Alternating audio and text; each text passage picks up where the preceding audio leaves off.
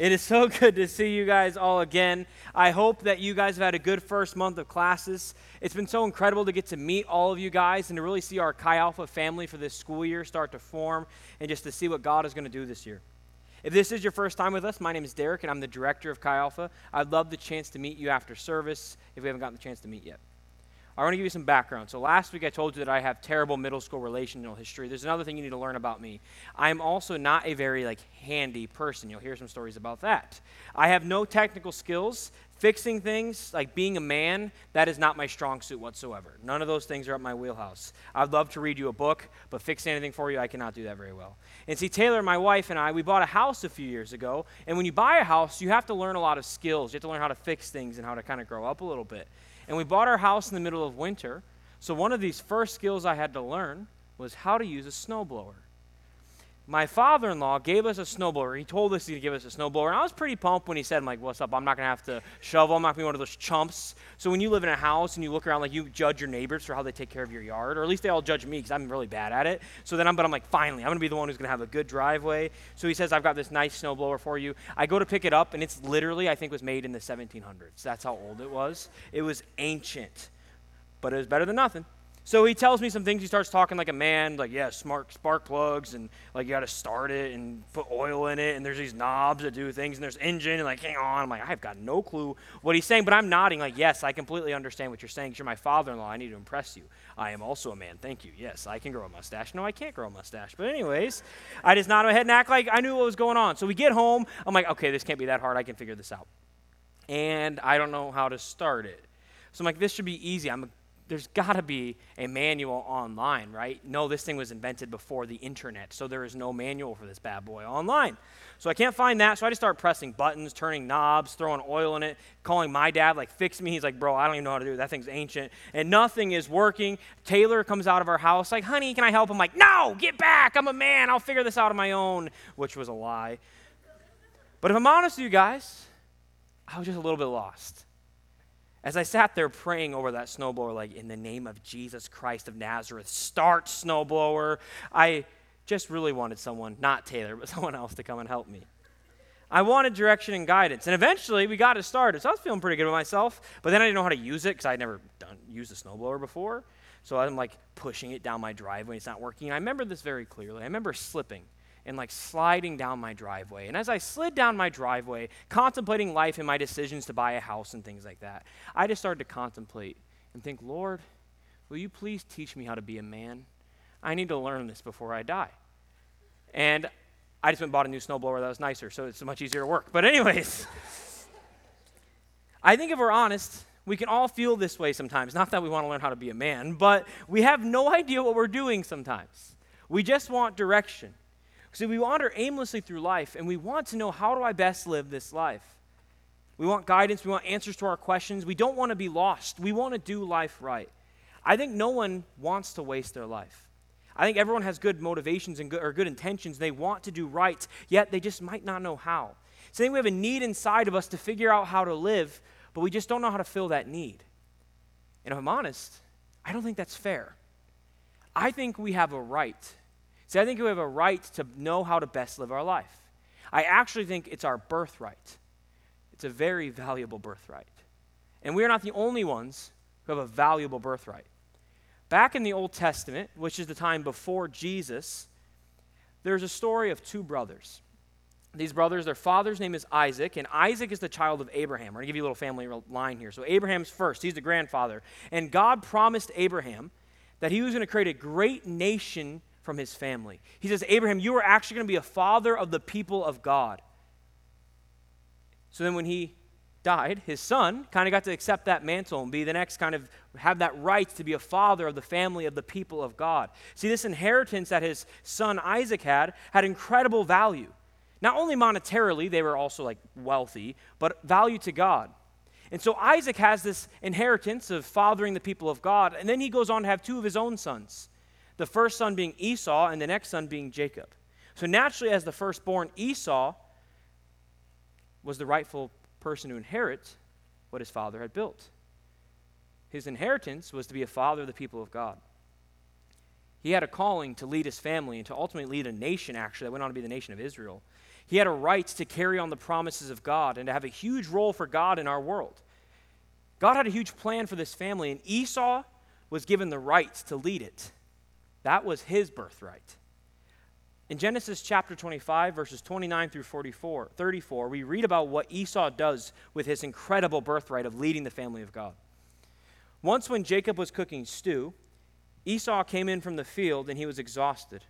Esau said to Jacob, Let me eat some of that red stew, for I am exhausted. Therefore, his name was called Edom. Jacob said, Sell me your birthright now. Esau said, I'm about to die. Of what use is a birthright to me? Jacob said, Swear to me now. So he swore to him, and he sold his birthright to Jacob.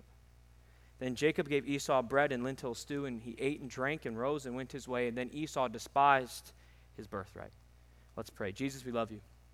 Jesus, thank you for what you're going to do tonight, God. I pray that you speak to us through the word, speak to us through the Bible, God. We love you so much. Amen. Esau had an incredible birthright.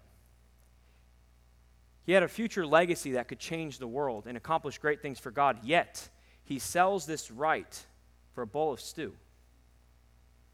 And I think our birthright is very similar to Esau. See, Esau's birthright was his father's kingdom.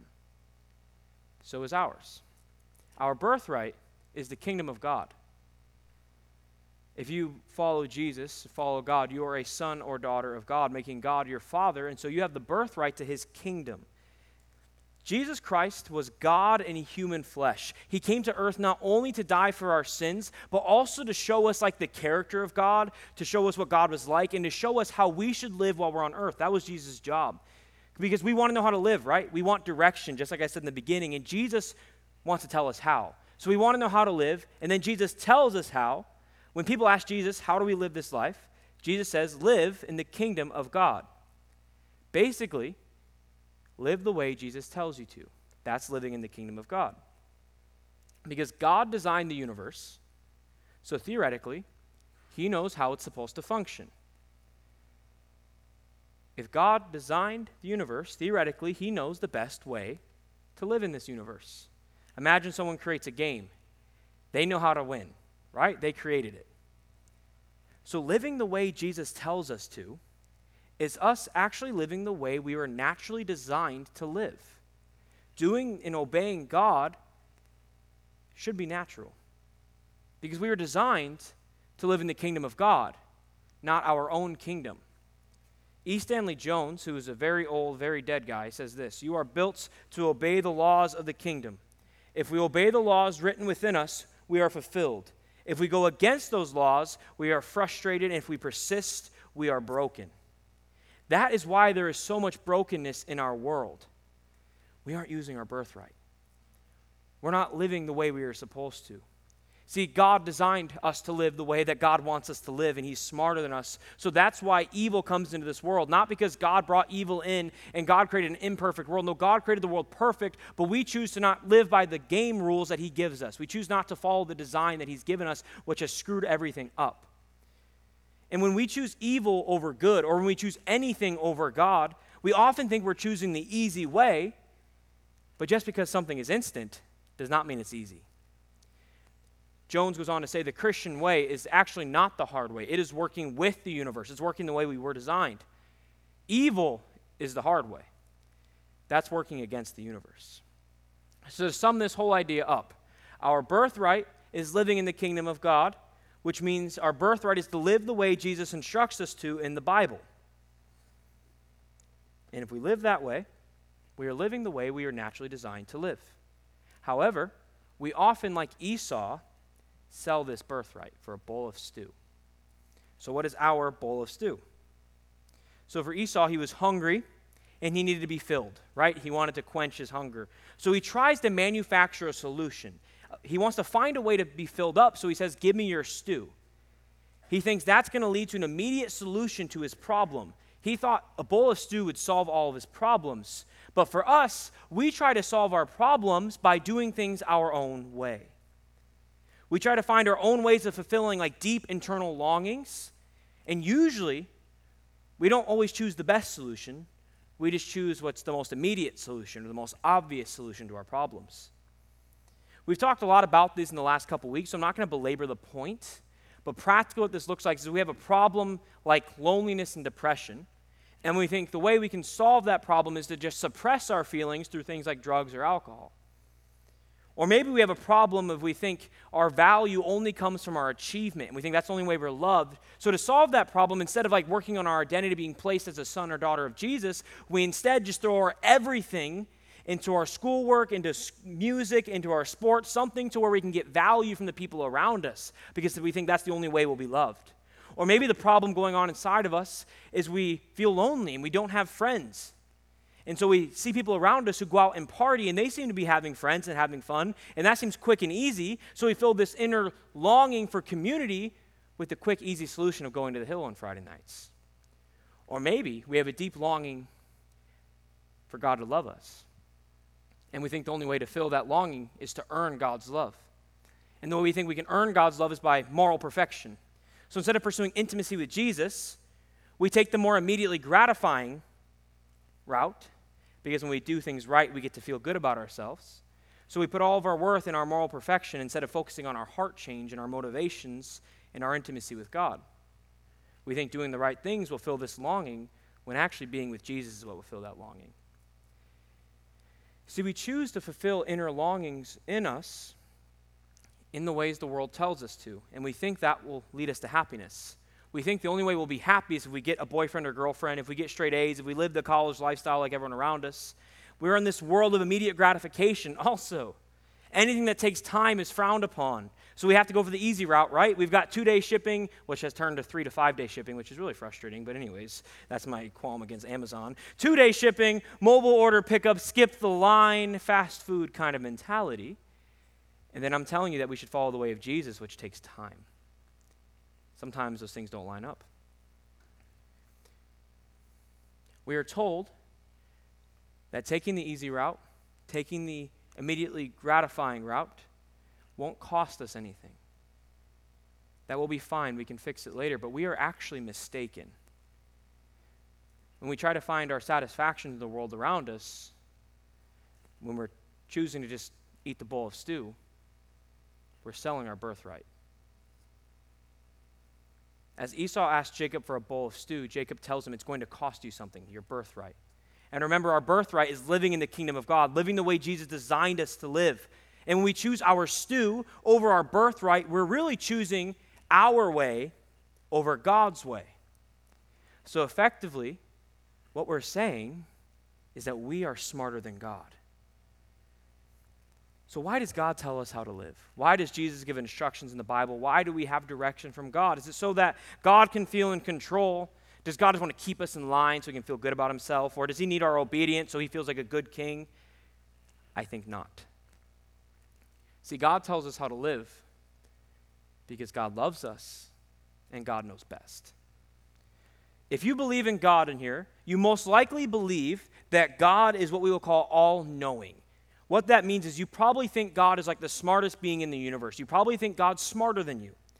On top of that, if you follow Jesus, you probably believe that God loves you because God sent his son, Jesus, to come and die for your sins. The thing that God loved most in the universe, he gave up for you, which probably shows that God loves you. So if you are a Jesus follower who believes in God, you probably think that God is all knowing and all loving. So if God is all knowing, that means he is smarter than us. And if God is all loving, it means he cares more about us than we care about ourselves. So, logically speaking, obeying God is just obeying the person who knows what is best and cares the most about us. When God instructs us how to live, he's doing so because he wants the best outcome for you, not because he has a power trip. So then, when we don't obey the person who is smarter than us and loves us more than we love ourselves, that's actually quite illogical. If he wants what's best for me and he's smarter than me, I should probably listen to him. So basically, when Jesus tells us that you should live in the kingdom of God, what he's saying, he's saying his life is a test, but here's the answer key. He says, if you do this, if you obey me, you will succeed. So when we choose to live life our own way or not listen to God, it is basically like us having a professor who gives us the answers to our next test. And then we go up to our professor and say, Thank you so much, but I don't need that. I actually know how to solve your, or how to pass your class. Thank you for advice. I know better than you do on how to pass your own class. That doesn't quite add up to me. When we choose to live life our own way, we choose our stew over our birthright, we're choosing to go against logic.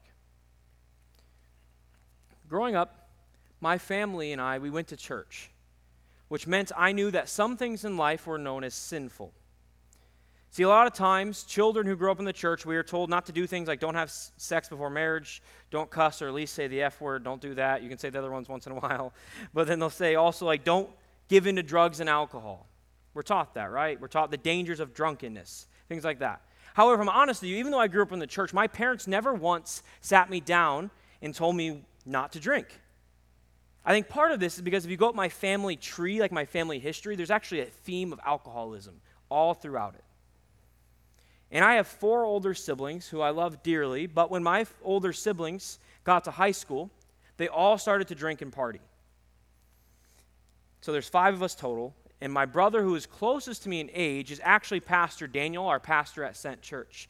And we were the ones who grew up going to youth group. And so it seemed to me that my brother and I, we had a commitment that when we got older and got to high school, we would not give into the party lifestyle. We would not drink because that's not what God wants of us. And we don't want God to be mad at us, so we're not going to do those wrong things. However, I think only one of us knew that agreement. Because when my older brother Daniel got to high school, he started to do the same things my older brother did. He started to party and smoke and drink and do things with girls. And then I was a little confused. I'm like, I thought we just didn't do those things because then God would be mad at us. We're not supposed to. So that motivation of just like following God's laws because they're God's laws was kind of gone because Big Brother wasn't doing it. However, as I watched him throughout high school, I started to notice something. The more and more my brother Daniel partied, the less happy he seemed to be, the more broken he seemed to become. And then I remember this moment very clearly. I remember one Saturday morning, I hear my brother weeping in his room, crying out to God. He's completely broken. He says he's distant from God and he feels empty inside. See, my brother had tried to find fulfillment through the world and it seemed to be coming up short. And that Saturday morning, as I eavesdropped outside his door, which I certainly did, my ear was firmly planted right outside of his door, listening to everything he was saying, I found a new motivation to not go out and party and drink. See, that motivation was I was given perspective. I got to see reality. I saw the reality of when my older brother chose to go party and pursue the world instead of pursuing God, the world seemed to come up short my motivation for not partying turn from I shouldn't do that because God will be mad at me to I shouldn't do that because my older brother tried and it made him feel empty, broken, and distant from God, and I don't want to feel like that. That day, my older brother's life was turned completely upside down. He started running after God, which gave me more perspective because I saw as he ran after God instead of the world, he started to be more fulfilled. Not only was he more holy, he was also more satisfied. My older brother went from broken inside to made whole because of King Jesus, and that gave me perspective. I am so thankful for that experience because it showed me the reality of life with and without God. It showed me that God, when He tells us what to do, might just be smarter than me. Because when Daniel obeyed God, he seemed to be more fulfilled. When he disobeyed God, he seemed to be broken. I shouldn't just follow God because I'm supposed to. See, I should follow God because now I've got a better perspective. Something you're going to hear a lot around here is this phrase God's laws are not motivation for obedience, but descriptions of reality from an infinite perspective. It's a lot of words, so I'll explain it. This means we are not motivated to follow God simply because we're supposed to. No, we listen to God because God has a better perspective than us, because God is smarter than us. God's laws are not just based on some theoretical what could happen. No, God's laws are based on reality. God has a better perspective than us. He is outside of time and he sees how things work and how things don't work. So when he tells us what to do because he loves us enough, we should listen because he is smarter than us. He created the game, so he knows how to play it. I think sometimes we act like God's laws are just theory. I don't think anyone would ever say this, but when we disobey God, we are saying, I know better than you, God. And we're saying, God, I don't think you know what's best for me which is quite a bold claim. I want you to imagine something. I want you to imagine that someone climbs to the top of a 100 story building, and before they get ready to jump off, they say, I promise you, I will land safely because I can fly. And the law of gravity is just theory. That is not the reality. We have no proof, so I will just jump off. We'd call them crazy, right? Because reality tells us that if anyone jumps off a 100 story building, they will not fly to safety. When we disregard reality, we are disregarding sanity. And that is precisely the amount of judgment we show when we willingly disobey God. We are disregarding what is sane. And Jesus is not saying, if you don't obey me, I won't love you. That's not what Jesus is after. No, Jesus is saying that if you love me, then you'll trust me. And if you trust me, you'll trust that I know best. And if you think that I know best, then you'll obey him. Because God has better perspective than us. God understands reality better than us. Back in 1976, three men gathered to start a company. Their names were Steve, Steve, and Ronald. There's two Steves, a little confusing. But they set out to change the world with this company. They had huge dreams. Steve and Steve, these guys are both young, they're broke, but they're really creative, and they got to own most of the company because it was mostly their ideas. And they actually bring in the third guy, Ronald, because Ronald was an adult, and they wanted someone mature in the room. Ronald was brought in to do the legal work, to do the paperwork, to make sure they don't do anything stupid, and for his efforts, he was given 10% of that company. Eventually, Ronald starts to get a little nervous. He's like, the guys I'm working with are actually kind of insane. And then he thinks, well, see, if our company goes under, they don't have any assets. So the government can't take anything from them. But I have a house and I have a family and I have assets. So if the company goes under, then I'll lose everything. So Ronald gets freaked out. And Ronald decides he's going to sell his shares. So he sells 10% of this company back to Steve and Steve for $800. See, what Ronald did not understand was the potential value of this company. Ronald did not understand how much this company was worth. Ronald did not know that this company would go on to become the biggest tech empire in the history of the planet. See, that company was Apple. And the 10% stake in Apple that Ronald sold for $800 would now be worth $95 billion. Ronald, he sold his highest value possession for next to nothing. He didn't know the value of Apple, so he sold a stake in it. So, going back to our story, why does Esau sell his birthright? He sells it because he didn't see its value. He thought the stew was more valuable than his birthright. Just like often we think doing things our own way, fulfilling our immediate desires, is more valuable than God. Esau says in verse 32 Of what use is a birthright to me? Clearly, he does not think his birthright's valuable. In the most basic sense, Esau's birthright was his connection to his father. See, his father built this inheritance, he built his empire. And his birthright, Esau's birthright, was his ticket to receiving what his father had built, to receiving his father's legacy. Jacob and Esau, the two brothers, they didn't build the empire. They did nothing for their inheritance. It was not their work, it was their father's work. So, by Esau not valuing his birthright, what that tells me is Esau did not value his father. His father's legacy in life work was worth less to him than a bowl of stew. Just like Esau, when we sell our birthright of living in the kingdom of God for a bowl of stew of living like the people around us, living a life of sin and doing whatever we want, we are saying that our father does not have value. There's a college student who's running late to class. And so he decides to take a shortcut. Been there, right? None of you have been late to class yet, right? You're like, yeah, because I don't go to class. Haha, joke's on you. Anyways. Anyways, the student's running late to class. And there's a shortcut through this field on his way to class, and this field is for sale. As he's running through this field, he trips over this small pointy object. So he goes to kick the pointy object out of anger, which makes no sense really because it'll just hurt his foot. But as he gets there, he sees that there might be more to the object than meets the eye. So he gets down and he starts digging around. And he gets out the box and he opens it up and he can't really get it all the way out. So he just goes in there, feels around, and he feels some things that feel like stones, kind of feel like rocks. So he picks one out. He dusts it off, cleans it up he recognizes that this is a diamond. And this diamond's like the size of a small stone. This might have some value. So he skips class just like any good college student would, and he goes to the nearest jeweler. And he says, So what is this diamond worth? And the jeweler's pretty impressed. He's like, You're 19. How'd you get that? He's like, That diamond is actually worth $1,500. The college student's excited, so he exchanges his diamond for the $1,500. And then he starts to think something, though. He's like, If that one small diamond was worth that much, I wonder how much the rest of the box is worth. So he runs back to class, or excuse me, not to class. He runs back to his field. He skipped class. He runs back to this field and he goes back to his box. He gets it again and he starts trying to open it up and he realizes there's a lot of stones in here and he finds the biggest one possible. And he takes it out, he cleans it up, and he runs back to the jeweler. And the jeweler, as soon as he walks in, his jaw drops. And the college student's excited. She comes up, he's like, So, how much is this one worth? And the jeweler does not make eye contact with the student, but instead keeps staring at the stone. And he grabs it, and without breaking eye contact, he says, This is the largest ruby I've ever seen in my entire life.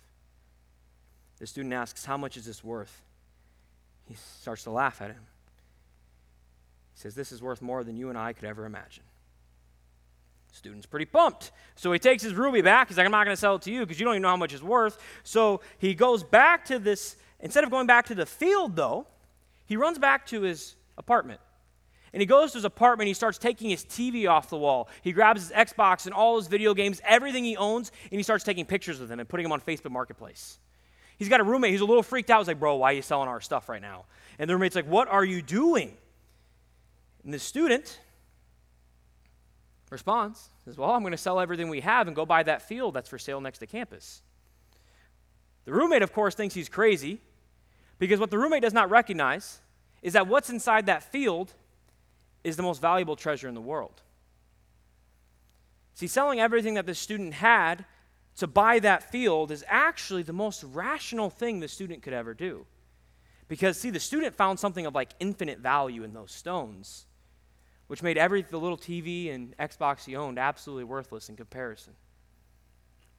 The student sells the little treasure he could keep so then he could have so much that he could never lose. So, why should we choose our birthright over stew? Why should we live in the kingdom of God over the kingdom of our own wants and our own desires? Why should we let God run our lives? Well, because He's more valuable than us. He's actually more valuable than anything we have. See, Jesus, Jesus is the treasure in that field. Jesus has intrinsic value, meaning Jesus is valuable all in himself. And when we come across something with intrinsic value, we should choose it above everything else. When we come across something that is rare, it has more value, right? That is why my Honda Civic is nowhere near as valuable as a Lamborghini Reventon, because Honda Civics are made like every six seconds, but there are only 13 Lamborghini Reventons in the entire planet, so it has more value. When we come across something of beauty, it has value. That is why Taylor and I's trip to Paris this past summer was significantly more expensive than our trip to Stockton, Missouri two years before that. Paris is slightly more beautiful than Stockton, Missouri. So when we come across something of purity, it also has more value. And that is why my fake Birkenstocks that are worth $30 are nothing compared to Taylor's real Birkenstocks, which drained her bank account when she was a senior in high school and bought them. They're more pure, they're more valuable. And finally, when we come across something of power, it has more value. That is why you can get the least powerful MacBook Air for $1,000, but the most powerful MacBook Pro is going to cost you three, four, five thousand dollars because it has more power. See, rarity, beauty, purity, and power, those things show us what has value.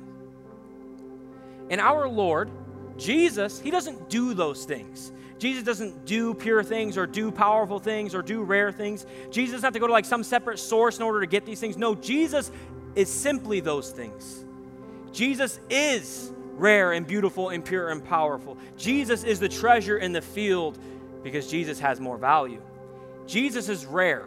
E. Stanley Jones says that every other religion suggests how evil came into the world. Christianity is the only religion where God says he came to take evil out. In other religions, their Messiah, their leader, when they die, they stayed that way. But when our God died, he came back. Jesus is beautiful. Jesus did not let social outcasts go unloved. Jesus was a friend of sinners, and he loved people who literally spat in his face. Jesus is pure. He remains sinless in a world full of sin. He did not give into the same temptations that we give into every single day. And Jesus is powerful. Jesus healed the sick, He raised the dead, and nothing was impossible with King Jesus. See, Jesus does not do valuable things. No, Jesus is just value. His value then obligates the obedience of our lives. His value obligates us to choose Him every time. His value obligates us to put Him first. See, Jesus has a right to your life, not because of what he's done, but Jesus has a right to your life because of who he is. Jesus is more valuable than anything else you've got. And that's why we should choose our birthright over stew. We can't sell our birthright because our birthright's the most valuable thing in the universe. Our birthright has infinite value. That's the main idea tonight that our birthright has infinite value it cannot be measured. Living in the kingdom of God, living the way Jesus instructed us to, and living a godly life has so much value compared to anything else we've got. In this whole semester, we're going to focus on this idea of birthright of us not selling our birthright for things that are less valuable. And this month we started by talking about how our birthright is actually a right to royalty, that we have the rights to become a son or daughter of God and then to live in his kingdom, to live the way God designed us to live and trust the God that's smarter than us.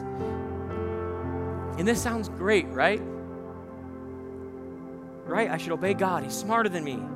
He's valuable. He's like a stone. That's cool. Jesus is worth obeying. Jesus loves me. He's my Father in heaven. I get to trust Him. I'm going to be a prince or princess in the kingdom, whatever the heck that means. And even though this sounds a little strange, it's also quite beautiful. And this is great, but if you follow Jesus for more than 30 seconds, you know that even though we know it's logical to obey God, and even though we know Jesus loves us, for some reason we, kept, we keep choosing other things. We keep falling short. We keep making mistakes, and we keep selling our valuable birthright for a bowl of stew. In my own life, the most prominent example of this was during my senior year of high school. I talked about this the very first Chi Alpha service. But during my senior year, I got into my first real romantic relationship, and we crossed a ton of sexual boundaries. See, a part of our birthright of living in the kingdom of God is purity and the right to experience sexual intimacy first and only in marriage.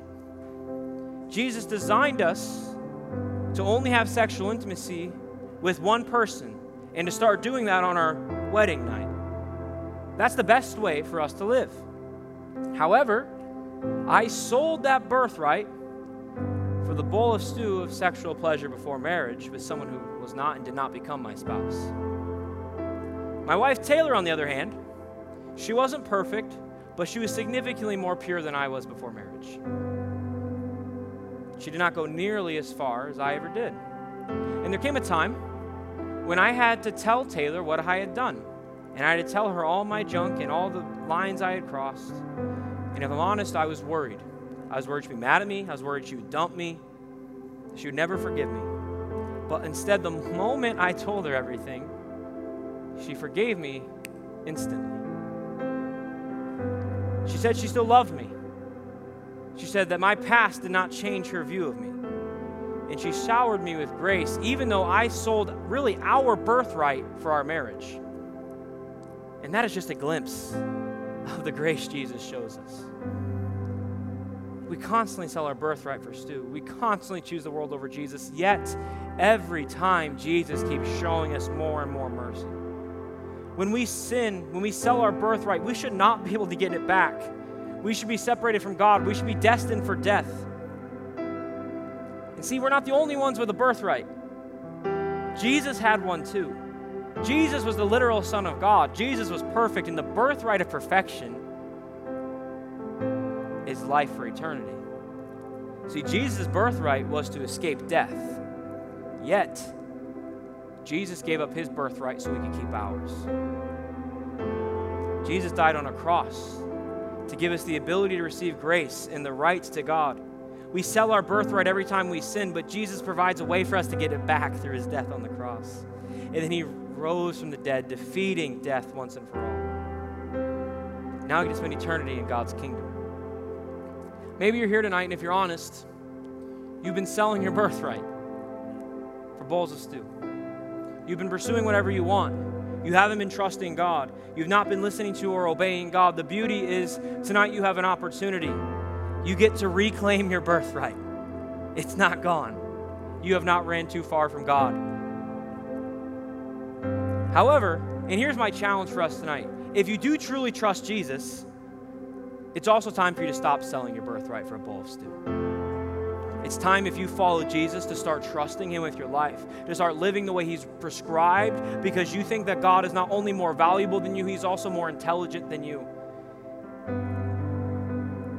And only then, only when we choose our birthright and live the way God asks us to, only then do we get to live a life of royalty.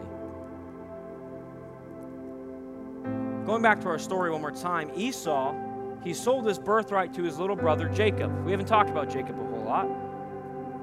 But Jacob, he goes on to become one of the most important people in all of history. God is literally described as the God of Jacob. The God of Jacob. Jacob leaves a powerful legacy. Jacob changes the world. Jesus himself is born in the family line of Jacob. Jacob becomes a father of the people of God. Jacob actually has his name changed from Jacob to Israel, which is where we get the country of Israel. And that name, Israel, it means triumphant with God. So when we live into our birthright, when we claim what God has provided for us, we become triumphant with God. We conquer our sins. We conquer the world around us. We are triumphant with God. And as you start this school year, you are all faced with a choice. Are you going to live for something that matters? Will you obey Jesus? Will you claim your birthright and devote your time in college to knowing Jesus and making him known on our campus? Or will you sell your birthright for a bowl of stew? For personal glory? For doing what's immediately satisfying? For doing whatever you want in a moment? The choice is yours. Here's the thing, guys I love you all so much already. I love this group so much. So, no matter if you decide to devote your time in college to Jesus or not, I'm still going to love you. And Jesus is still going to love you. But I also love you too much to watch you sell what is of the utmost value for something that is worthless. Because although I'm not that much older than you, I do have a little bit of perspective. I was a college student not that long ago. And I know what it's like to devote your time in college not to being perfect, but to making Jesus known. And I know that when I decided to jump into Chi Alpha and to make discipling other students make that my aim in college, I know that I've never looked back. I know that I got to help people get a little bit closer to Jesus. And I know it's the best thing I've ever done. See, I know that if you'll do the same, and if you'll devote your time in college to King Jesus, if you will claim your birthright, you will never regret it. Chi Alpha, Jesus is looking at all of you. And he's asking you, are you going to claim your birthright and devote your time in college to King Jesus? He's asking you that. And see, if you are willing, I actually have a challenge for you all tonight. So, what I'm going to do is when I'm done, if you want to claim your birthright as a child of God and devote your time in college to King Jesus, what I'm going to ask you to do is I'm going to ask you to come up here to the front. You can kneel, you can sit, you can stand, you can do whatever you want. But I'm going to ask you to get out of your seats when I'm done and to move as a signal to God that you are claiming your birthright and that you're giving your time in college to Jesus. And then as we worship and as we sing a song to God, I'm going to ask you to cry out to God and to tell Him you are all in, that He gets to take it all. You are all His.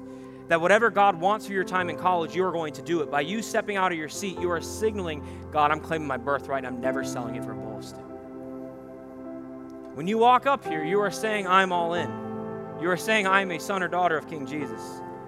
You are saying that I am royalty and I'm going to start living like it. So I'm going to pray. And then we're going to jump into a song. And as soon as I'm done praying, I'm going to ask you to come up here in the front and get with Jesus. Jesus, we love you so much. Jesus, thank you for giving us access to a birthright, God. Thank you, King Jesus, for being valuable for being more valuable than anything else, God. I pray for Chi Alpha 2022, 2023, God. I pray that this group of students is going to be a world changing group of students, King Jesus. I pray that future missionaries and future Chi Alpha directors and future pastors and future mothers and fathers are going to be risen up from this generation of students, God. I pray that the 10,000 students of the University of Northern Iowa are going to come to know your name simply because of the obedience of this group of students, King Jesus. Jesus, I thank you that you're going to use these students to change the world. We love you so much.